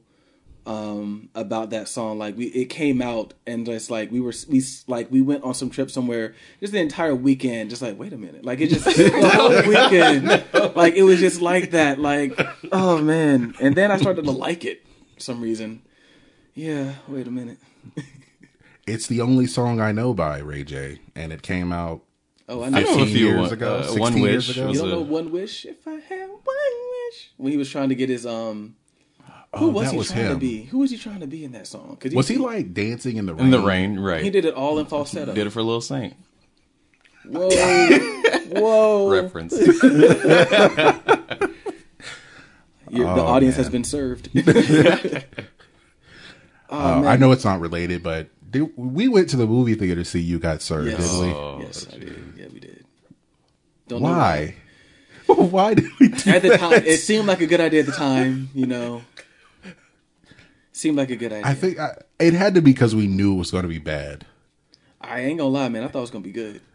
I was excited by seeing the dancing when they showed the trailer and they would jump and they would like stomp and like the whole thing would shake. I was like, "That's gonna be dope, man. That's gonna be good. Can't wait to see this." And it featured our um, our favorite choreographer, Wade oh, Wade Robson. Yeah, Wade Robson and the um the kid from OC who could just like dance his ass off for some reason. Like, Yeah, uh, was it? You talking about uh, what's his character's name? Lil Wade. I, I don't know. It was one of those. He was from he was from the Orange he was from o, the Orange County though, not the Orange County, from Orange County. Excuse me, TV got me messed up. Or was he on? Or are you talking about the guy who would end up being on Wild 'N Out? Was he on Wild? I don't know. I never watched that show. One of them was on was on Wild 'N Out, and then the uh, Step Up Two. Did that show The still come on? yeah. It does. Because I saw something um, with Lil Dicky on there going in on Nick Cannon. I was like, either Lil Dicky's been around forever, or this show is still airing. It's I think it's still, on. airing. It's still on. yeah. Why? Yeah. Uh, well, one thing I want to ask you about since um, uh, uh, Ben mentioned it that uh, one of our acquaintances from college bought Justified. uh, that was the introduction of Justin Timberlake as a solo artist, Yep. and um, what was I, I guess to me it it seemed like uh, it, it was new at the time, like the like the the sound, and for for someone of his caliber or abilities, and you know his album is produced by every song was either by uh, the Neptunes or Timbaland. Uh, what do you think of like someone like taking that kind of risk with, you know, like it's this urban pop is you know are the are is Middle America gonna like it?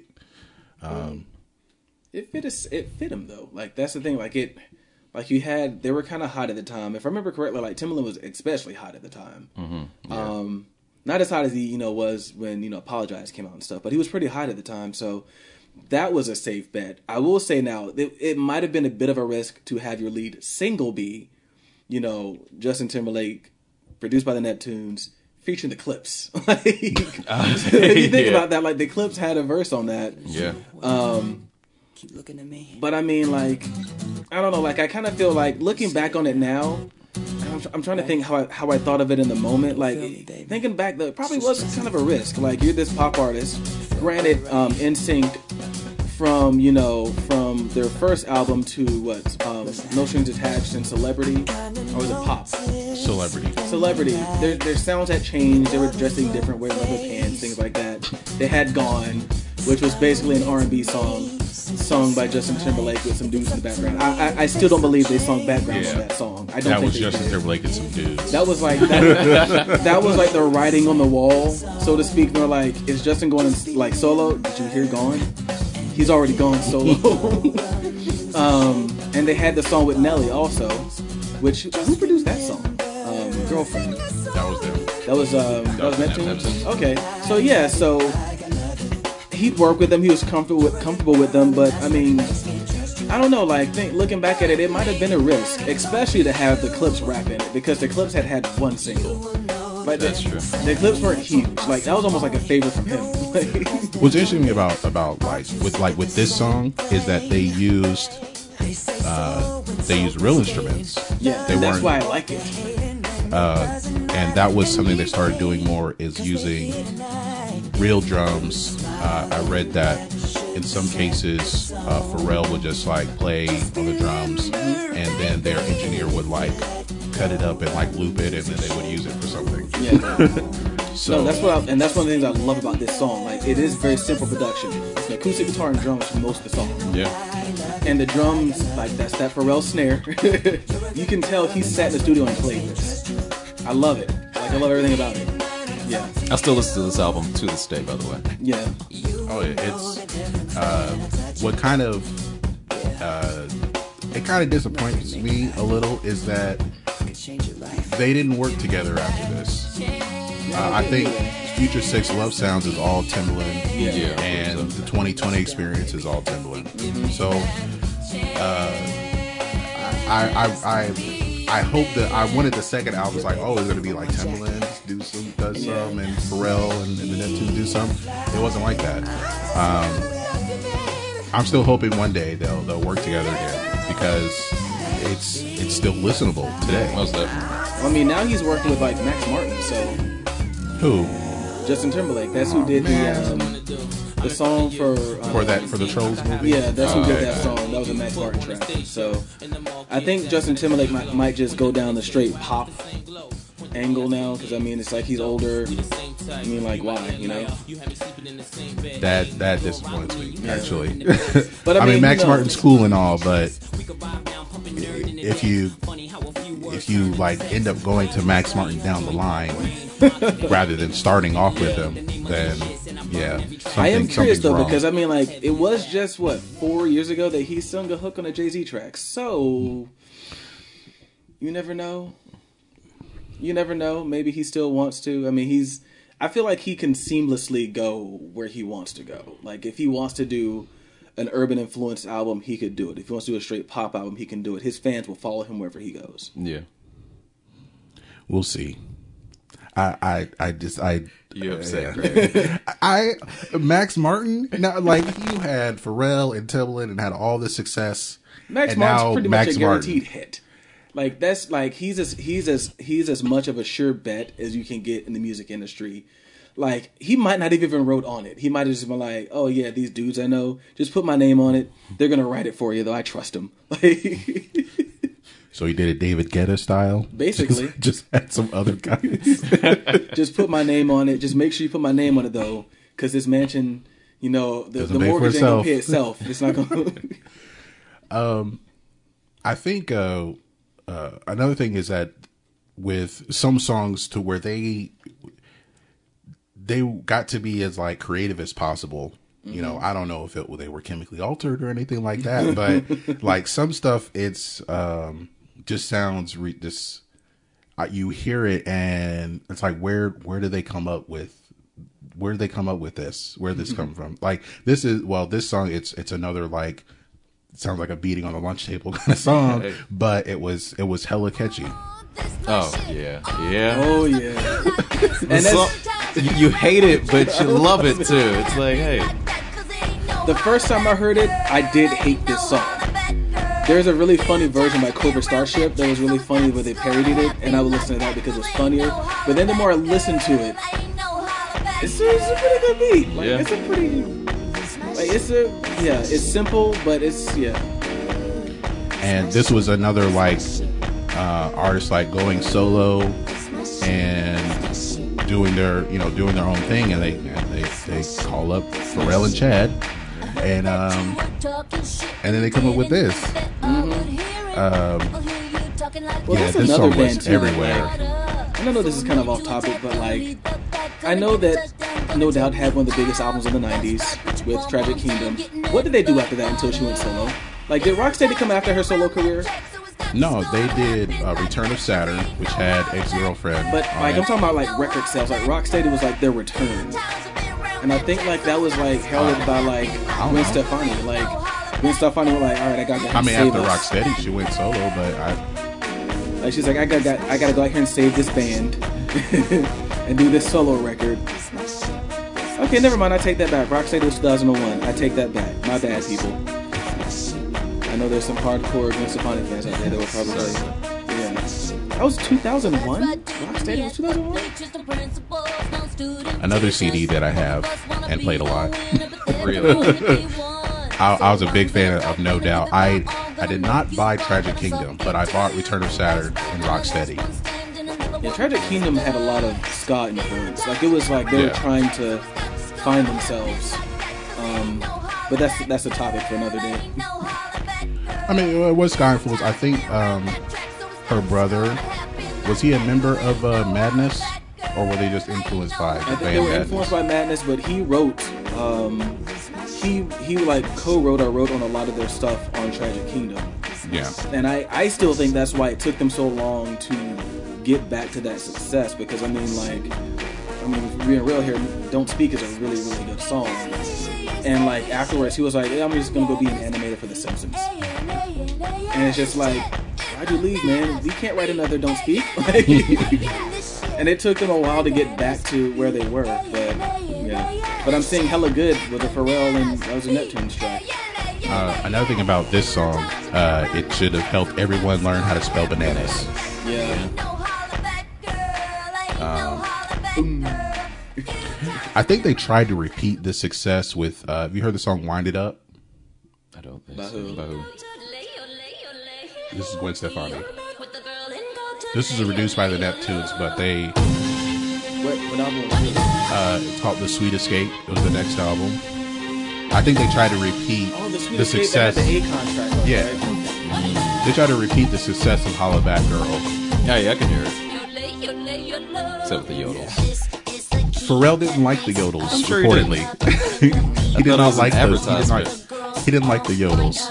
Um, I think they sampled something either from Mary Poppins or Fiddler on the Roof. Something like it was a sample from one of those kind of musicals. And she wanted the yodels in there, and he didn't really like it. But you got yodels. Yeah. Never heard the song for some reason. I heard the Sweet Escape. What el- what else was on that album? Because there was um Four in the Morning, right? Yeah. That Tony Kanal wrote on. That was around the time she kind of because that, that album after that, I don't think did that well. I think she disappeared for a minute, Yeah. and now she's getting divorced from Gavin Rossdale. It just came out with another album. The world so- is turned upside down, man. I don't know. So, um, I think Yeah, he did too. trying actually. Gavin Rossdale. I think he did. I can't remember. Um. Okay.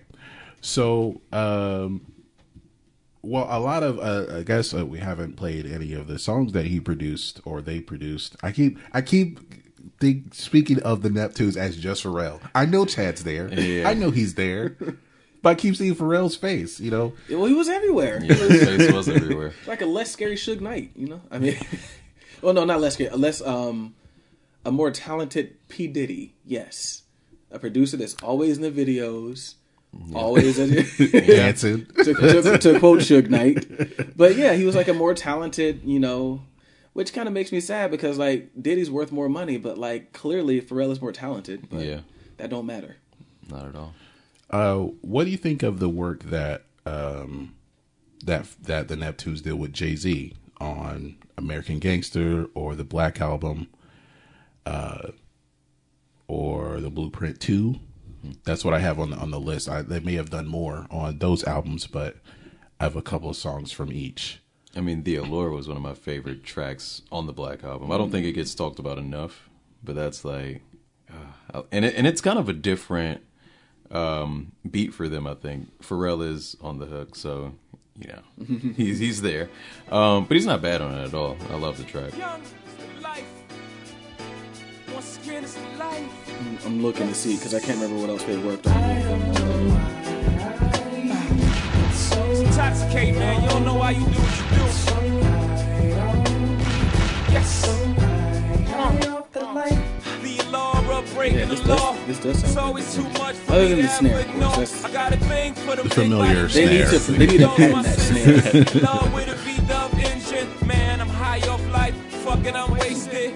They even ate kicks. All the Marvin K wrists. I'm not too familiar with the Black Album. I feel like I should be. Trips to Venice, You should be. the sun. It ain't Um, even fun no more. I'm jaded. You know, I've heard 99 just a game. I Problems, but that's about it. feet in the footprints Wow. left to me. trying to That's it? Saying the word, the Uh, well, they're off your shoulders. I heard that I'm gonna look because I'm a, I'm a pretty big Jay Z fan, so I have to. I want to look at the, the track list again to make sure I'm remembering everything because I do get a lot of this album mixed up. Um, but I didn't realize that. Um, I didn't realize they worked with him other than um, what was the big song they had with? I just want to Yeah, yeah, yeah, That was huge. yeah. Yeah, what more can I say? Um, Encore, change clothes. Yeah, yeah, change clothes on that. Okay. Now I'm remembering. I'm surprised this is still on Spotify because he took a lot of this stuff off. Who? Jay Z. This is on that he took off. His title, I guess, right? Yeah. This. Well, this is from the hits collection. So he didn't take the greatest hits off. But yeah, because yeah, Pharrell is on change clothes. So yeah, I forgot. Yeah. Excuse me, Miss. He's on that. Yeah. Yeah. Is it too soon? It's on um. Excuse me, Miss is on Blueprint 2. Blueprint 2, okay. Uh, now, do you think that like there were some songs that you know putting putting this list together? I, I was really just trying to get like what were the singles to add to the list. Some was like the record company is like, uh, yeah, get the Neptunes. They work, they work with whoever. Yeah. Okay. There's a song with Toni Braxton. There's a song with Slim Thug. I heard of that. I didn't know they did a song with Slim Thug. Is that the song? I heard of that. No, it's uh like a boss. Ah,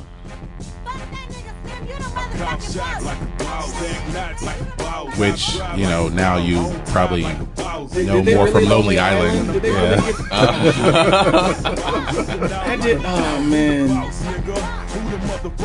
they Yeah. really get- I did. Oh man. That's. Well, at least it was funnier. Absurdly funny. Uh, who else? Like, there's a few songs that uh, like, okay, yeah, Pharrell just like gave him a, a song. Babyface um, has a Neptune's beat. it's a great track. It's a great track. Oh wow. Um, well, on here I have uh, that he seemed like he just gave one to Omarion. Touch. Yep. Oh, greatest video of all time, though. Come on, man. Um, uh, well, I wouldn't say with Mase, but it's just that one. Well, it's one song I know of with Mase.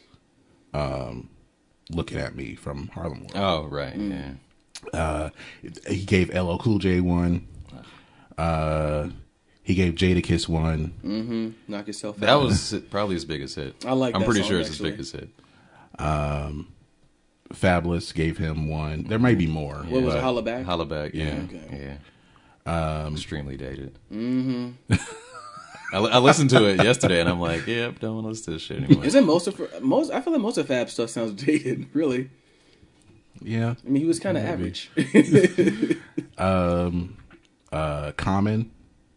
Which beat is that? Uh, Come Close from Electric Circus, which I don't know if anyone likes that one. Was that the one who was like pop locking in the video? Um, Uh, no. that album, one- though? Probably, yeah, maybe. With the robot in it. And Pharrell's Oh yeah, like, robot like head. I Uh, think a lot. Like I think I um, forgot that song, though. the song that they produced. Oh, it's the song he did with Mary J. Blige, where he's like uh has the signs with the deaf girl. And Oh, right. Yeah, I remember now. yeah. Um, but yeah, I saw on I think it was either on Jimmy Fallon or Seth Meyers. Common was like breakdancing, I didn't know Common. like could for real breakdancing. Mm. Uh, I I didn't know. Well, well, it's it's weird that it's just weird that he was doing that because I don't think anyone had ever seen that from him ever. No.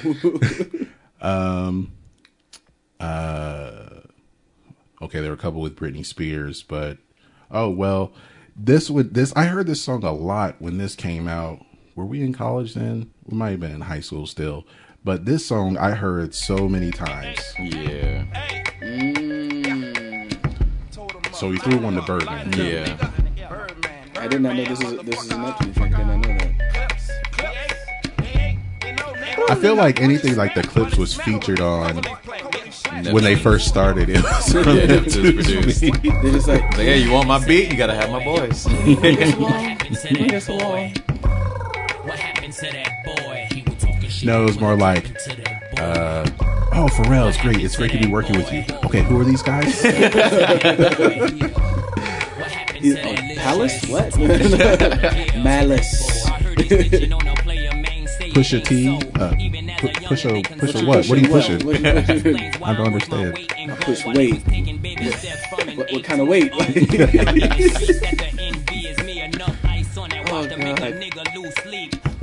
I forgot about this song. What album was this from?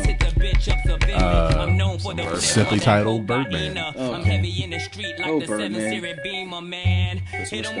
Yeah, I heard that song a lot. Um, so yeah, this was yeah, this was senior year of high school, freshman year of college for me. Hearing a lot of them on the radio, and eventually I stopped. Not because of them, but I eventually stopped listening to the radio. Um, what are some? Oh, another song that uh, I think you said this was T.I.'s best song. Oh, I know what you're about to play. I'm serious. I'm serious. T.I. This was Beanie the first single he came out with. Oh yeah. Zagazao. I love it. So, according to Ben, uh, this is where T.I. topped out. He peaked on this track. He peaked. It's definitely an F2. Oh yeah. No cash and not a It's got the, it's got the trademark snare. I had a, a friend in um, uh, friend of mine from high school. He's a he's an indie wrestler now.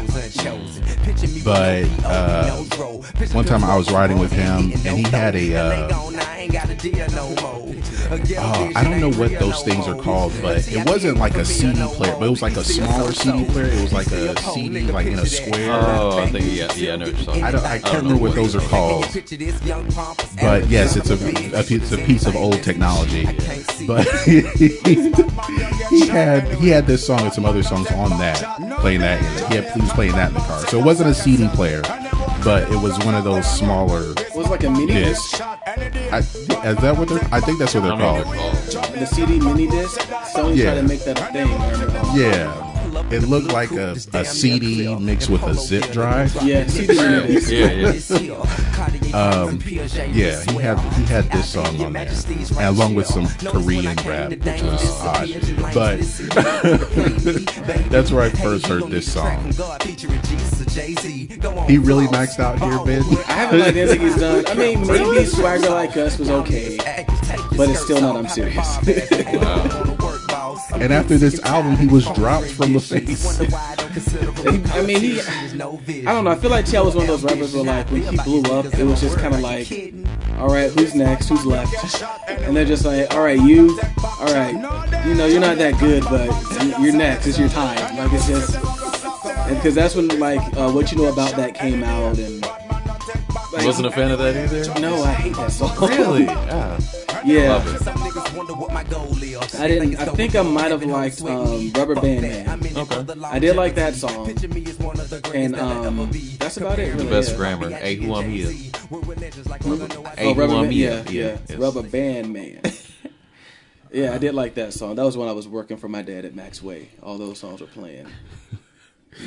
Um, I guess as far as uh, as far as this goes, um, what do you think there? Because I, think now, like it's just Pharrell producing a lot of stuff. As I far mean, as I as know. far as Mm-hmm. him being, um, he's become a, a, a superstar, really, especially with, um, his most recent solo album.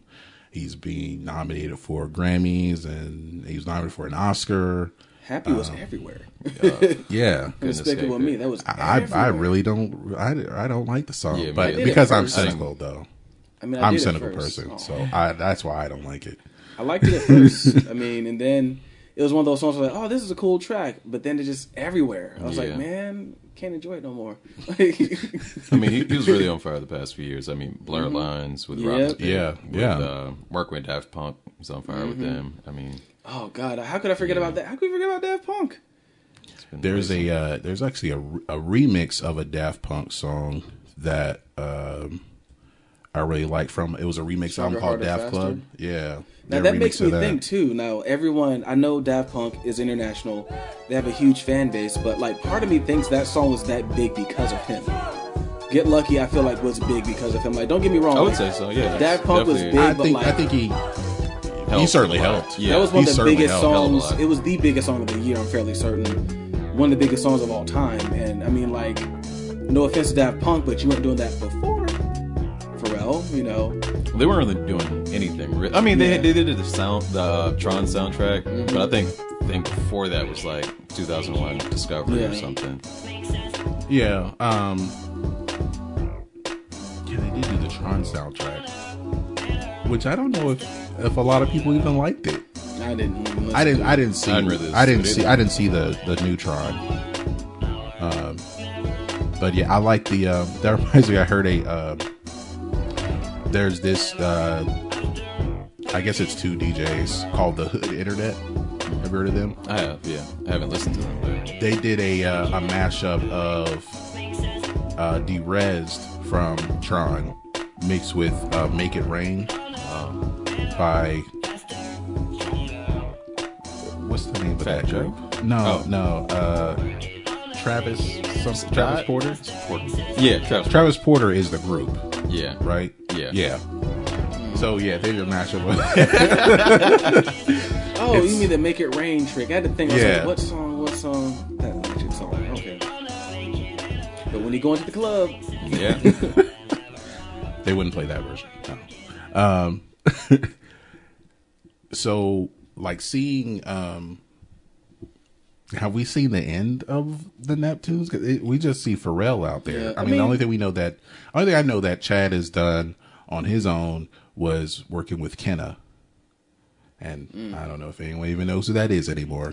No. he was one of those MTV2 darlings. yeah, he really was. Uh, Hmm.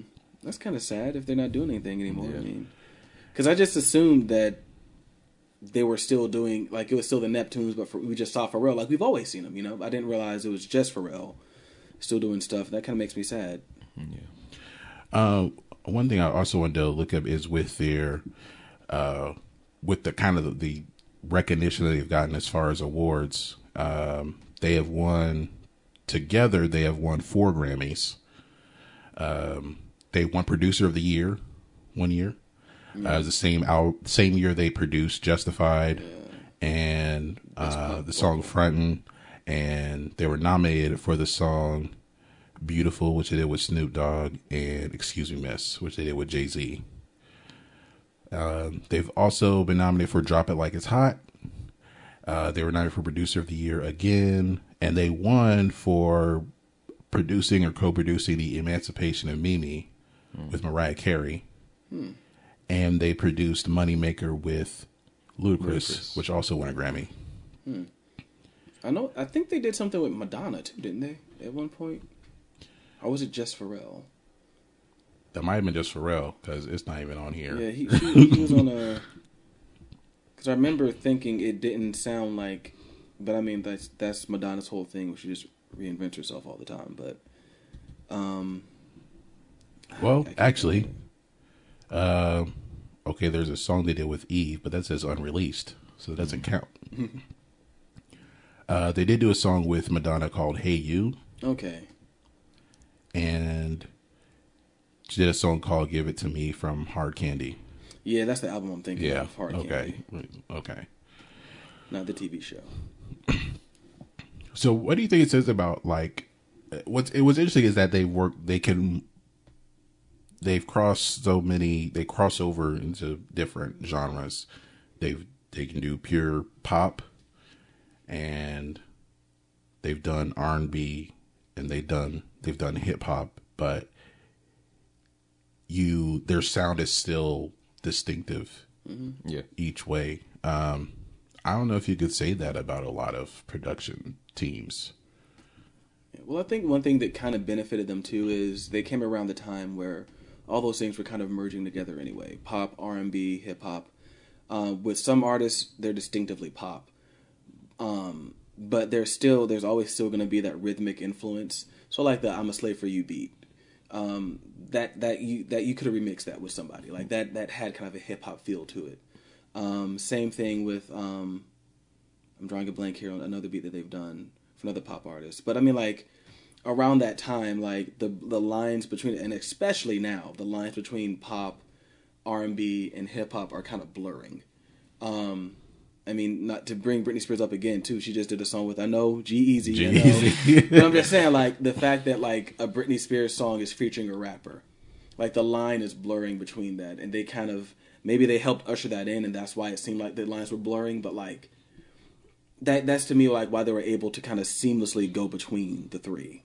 The line just started to blur, and like pop hip hop became pop, and vice versa. I think that's that's fair to say to where uh, the way songs sound now. Uh, I think with some of these these EDM artists, they have that distinctive sound, and you kind of hip hop influence. yeah, like every it seems like every song by Major Lazer and DJ Snake could uh easily have been made by like yeah I, I like you hear the the Neptune's influence um Mhm. as far as and then as far as like um with pop artists or with hip hop artists and having it's a it, it it turns into a pop song and Mhm. it appeals to a lot of people um I just want to ask you this just for fun. Uh, was there any Neptunes produced song that like really annoyed you and other people liked it? I don't know how much other people liked it, but uh, Moneymaker, which you just mentioned, I hated. and I like Ludacris, I like the Neptunes, but it's just one of those things where they, you know, these two great things come together, and it's like, eh, it's mediocre. I don't want to hear it anymore. It doesn't sound like they've both done better. Yeah. Like, well, if you had to choose between that and Southern Hospitality, I'd probably pick Southern Hospitality. It's more annoying. Well, oh, oh, you as, mean as, as a better song, preferred, right? As a better song, um, not as annoying. And even though they did win a Grammy for it, Moneymaker just sounds like, yeah, it, uh, It's not a good song to me at all. Yeah, it's like uh, whatever. Um, But I mean, Holla Back Girl, yeah. of course, gets an honorable mention because you know, even though you like it, you you still hate that you like it, and you probably won't turn it up too loud in your car. no, Uh, maybe I don't maybe know. only Chris Maybe Rock not. does it. Well, Chris Rock will admit it. Uh, what about you, Ben? I don't think I have one that I hate. Um, I'm looking through to see if there's like a song that like maybe I just put out of my mind that I hate by them, but I can't think of anything that they. I, I think I like everything they've ever done. Like I can't think of anything they've done that I just don't like. I I really like the Neptunes. All I'm right. looking. I don't see anything. I didn't Uh, realize they did um, "The City Is Mine" with Jay Z either. I didn't realize that was them. Oh. Chad Hugo played saxophone on it. Did not realize that. Okay. Also didn't realize it was Um, the Glenn Frey sample, but hey. One song that that annoyed me, but um, I get I and it it kind of brought back up those rumors because I guess he needs the money. Mhm. Uh, hot in her. Hot in Oh, Her. Nelly, yeah. Um, that song was ev- well, Nelly was just everywhere at the time, but he really was. Um, yeah, people still like that song. You hear it in commercials. Every Yeah, I heard now it in and then. commercial yesterday. I mean, now I'm wondering, like, how are you so broke that you need people to stream this for you like a million times? You know, I take that back. I don't like Holla Back by Fabolous. I don't like that song. I had put that out of my mind. Yeah, I don't like that song. Yeah. Um, yeah, and even with uh, Nelly, that song was on Glee. So there's the appeal. Anyway, um, what song that kind of like I like the song, uh, uh, except for the hook was uh, "Super Thug" by Noreaga. Mm, It's like this isn't this isn't a hook at all. What? what do you mean? What? you got to play it now. You got to I play do. it. It's, it's, No, it's, I do have to play it. When I Um, really went the, back to the beginning to of the song doesn't make sense either. Yeah, like he's like. Sounds like he's on like a he's in a helicopter. Is that what's supposed to be? I'm, I'm, I'm actually waiting on the boss Or now. sound, sound like a Nintendo. Yeah, so It, does, it really does, like 8 bit chopper. He's supposed to be calling me any minute. Oh man. Any minute. Oh, that Hold on, hold on. Let me Yeah. get the phone. Oh man. Those when it was, I have a cell phone. Cool. You just had to have one. Hello? That's that Jackson, classic. What? You found Manuel Noriega They found Manuel Noriega. Philippines. He has a mansion? Okay, we're on it, on it right now. Right.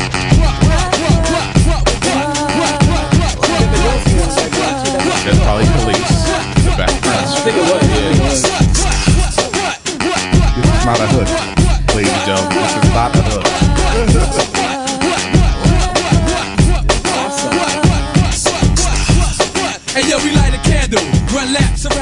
Channel. Neptunes, I got a original fucking Meek manual. Mill? Be on the run now, you know. Now, and where I go, yo, niggas can't. I didn't think about Come that. now, break the law, nigga, break it. Don't as not as yell. Not not as loud. He's not yelling as loud. Not as angry. Like he's just being loud. Meek Mill sounds like he's screaming at the top of his lungs. Yeah, we down in Vegas. These guys too courageous. I know I'm on the run, still rip stages. They call me From the Animal album Dog when I'm Noise. in cages. I Which I don't know what it means, because it was in with no by Old aces. Hard Now I'm Knocks. secluded in Niggas on the run eating. Seriously? Niggas on the run eating. races. Check my sky, tell I got What does that even mean? What does that even mean? Hey, whatever. Man. It's not even around anymore. He's from New York, right? Yeah. Yeah, there, there you go. That's one of those New York things. If it had B at the end of it. oh God. Oh man. Um, but yeah, that was one of those songs that I heard by him, uh, by by produced by the Neptunes early on. Um, I, I I didn't get I didn't get the the hook though, but everyone in school is singing it. Oh yeah. All the. Because it's easy. Yeah. um. Uh. Yeah, that was kind of one of those songs that annoyed me. Um, not not so much anymore, but it did at first, and it took me a long time to come around to "Milkshake," just because I was I was just I hearing it come around to everywhere. yet, but, I mean, it's you know. And another song that was in Mean Girls, uh, 'cause I think the uh, Regina's little sister Yeah, was dancing very it. inappropriate scene. Um, but there's a reason for it. um, anything else you guys would like to add about about these guys? Will we see anything from them ever again? Come back. Because now I'm looking like, yeah, they're just not doing that I, I hope I hope we do hear more of them, but I'm I'm a bit doubtful. And even though I do love uh, the 2000s, those these like all these songs sound just like the 2000s, and I don't know if Oh, they yeah. they can escape. Like if if they made the same sound of music, which I would love personally, but you know what do I know? I listen to underground artists, and they never get famous. Um, What if he does Yeah. come back with like that same snare, like that same snare and that same clavichord, and I, I'd be down for it too How about this? We give it uh, ten more years, then it'll be just old enough to be retro. See, to be retro, just like you know Bruno Mars and you know Train, st- Train. Maybe wait 70, 80 years. Zombie Pat Monahan. yeah, make it happen. Um, okay, so I guess we'll get to um, a song that has been pleasantly annoying me this week.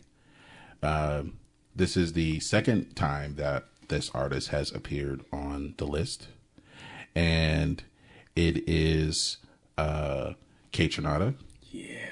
I saw the video a few days ago for "You're the One" featuring Syd from the internet, and it's a um, it's a uh, the video. I was wondering, like, okay, is it supposed to be like a take on the show Living Single? But there are only three of them, and then there's this guy. Like, is he a Nigerian prince? I was so confused what the video was. uh, I was there for like the first like 30 seconds and then they and then Kaytranada comes in like wait is he Kyle or is he Overton Oh, God. I was is are we still is this still the living single idea I don't know but um I still like the song and um you guys check it out. It's You're the One by Kaytranada featuring Syd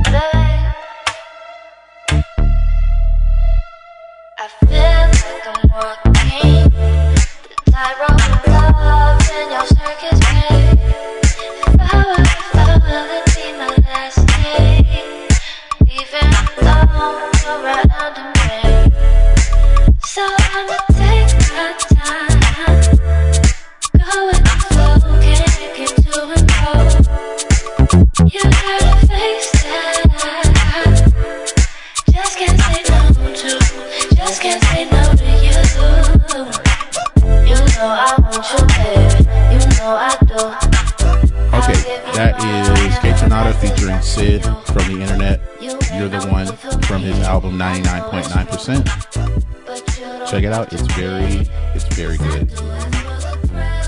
It's it's very good. Is like Canadian Haitian or something like that? Uh, I know he's from. I know he's Canadian. Okay. That's all I got. Canada's not all bad. They Yeah. some good music. Despite Drake and Justin Bieber And Nickelback. and Nickelback. Avril Lavigne and Sum 41. And I like Tom Cochrane. He's from there. and Rush and Barenaked Ladies and Alanis Morissette. oh, goodness. Be here all night. um, so that's gonna do it for this episode. Um, this was this was fun. Indeed, it was. Always. Reminiscing about my late teens a little. Kind of that's what this was, yeah. High school, college, the Neptunes Middle school. shaped that. See now, they shaped that sound. Uh, all right. So, uh, as we would like to do, um, Eric, if you want anyone to find you, where can they find you? Me and Mugga Eleven everywhere, especially Snapchat. Um, once again, M E A N M U G G A H one one. It's a long, terrible name. I addressed this before, um, but I already started using it, and I like consistency, except when it comes to putting out videos. um, but yes, you can check me out uh, under that name on, on YouTube, Snapchat, Instagram, MySpace, everywhere. If you want my music, Nyk Grey on Bandcamp, YouTube, SoundCloud, N Y K G R E Y. All right, awesome. Uh, we are. You can find our podcast at facebook.com slash by the time you hear this. If you want to follow us on Instagram, uh, you can find us at by the time you hear this, but instead of the word you, it's the letter U. Why, Ben? Because we're urban and Exactly. we like Miami. Um, and if uh, you want to subscribe to our podcast, we would certainly appreciate Yes. it on iTunes, Podomatic. Yes. Uh, if you're on iTunes, leave us a review and we'll read it on the air. Um, I mean, you can curse all you want, but Apple will like just censor it. Will they really? Yeah. Oh man, that's lame. um, on Podomatic, also you can leave us a review or a note or a comment or something like that. Uh, still looking into where else it could be streamed. Uh, I did find a couple of a couple of other sites. Uh, not that I have anything against Stitcher. but I know there's more than Stitcher that's out there. That's all I'm saying. it may be Stitcher and others. Okay. Um, so that is for you know you can go to Podomatic and stream it. You know if you have if you have an Android. Um, I don't know why, but hey, you know to each his own. with your with your fancy tablets and probably better cameras, but anywho. um, and uh, what I've actually what I've been getting actually on my own Instagram. I mean, you're gonna follow me on Instagram at uh, G plays it cool. I know I haven't given out my Instagram uh, on the podcast, but you can follow me there. And some artists have been following me there because I put some stuff about the next episode of our podcast, and then all these indie artists are following me on, on Instagram. I see their link to their SoundCloud. Um, I'll, I mean, I'll give a listen, and I, I mean, I don't. Maybe we could make that a, a new segment or something about some uh, artist that uh, has reached out to us, even it's just following us on Instagram, but based on some hashtag I put in, and it, they're probably a bot, but. Um, I know one one artist that I want to check out more of what they have because they're on tour right now is Sweater Beats. They've liked like three of my photos, and I just started um, listening to their playlist called All the Feels on on Spotify, and they're on tour right now. They're coming to Atlanta next month, uh, so I will check that out. Uh, Future Feels is the name of the playlist by Sweater Beats, and they've liked a couple of my photos on there, so I thought that was pretty cool. Nice. Um, and uh, oh yeah, if you want to send us an email with your comments or questions or episode ideas, you can email us at by the time you hear this at gmail.com. And that is with the letter U instead of the word U. And um, I think that's going to do it for the show. Anything else you guys like to add before we get out of here? Listen to my mixtape. Listen to Yes. his mixtape.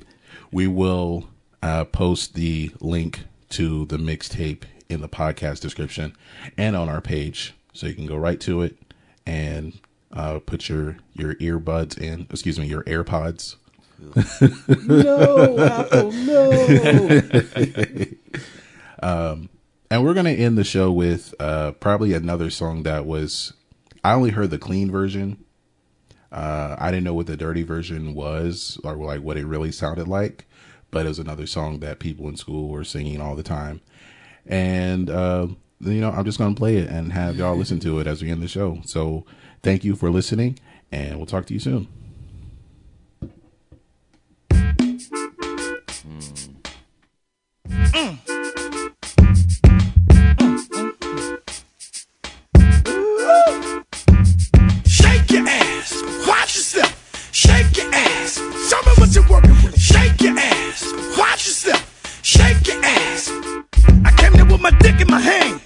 Don't make me lift me with my foot in your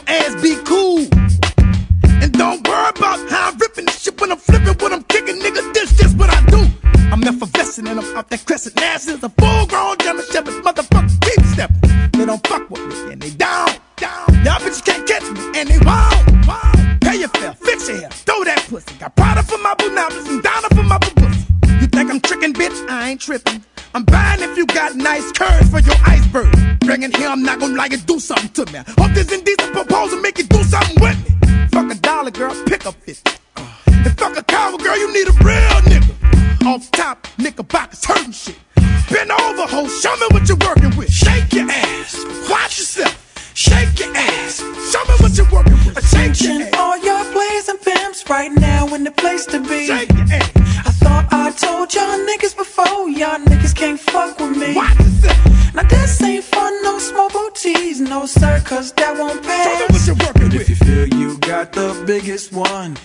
come shake your ass.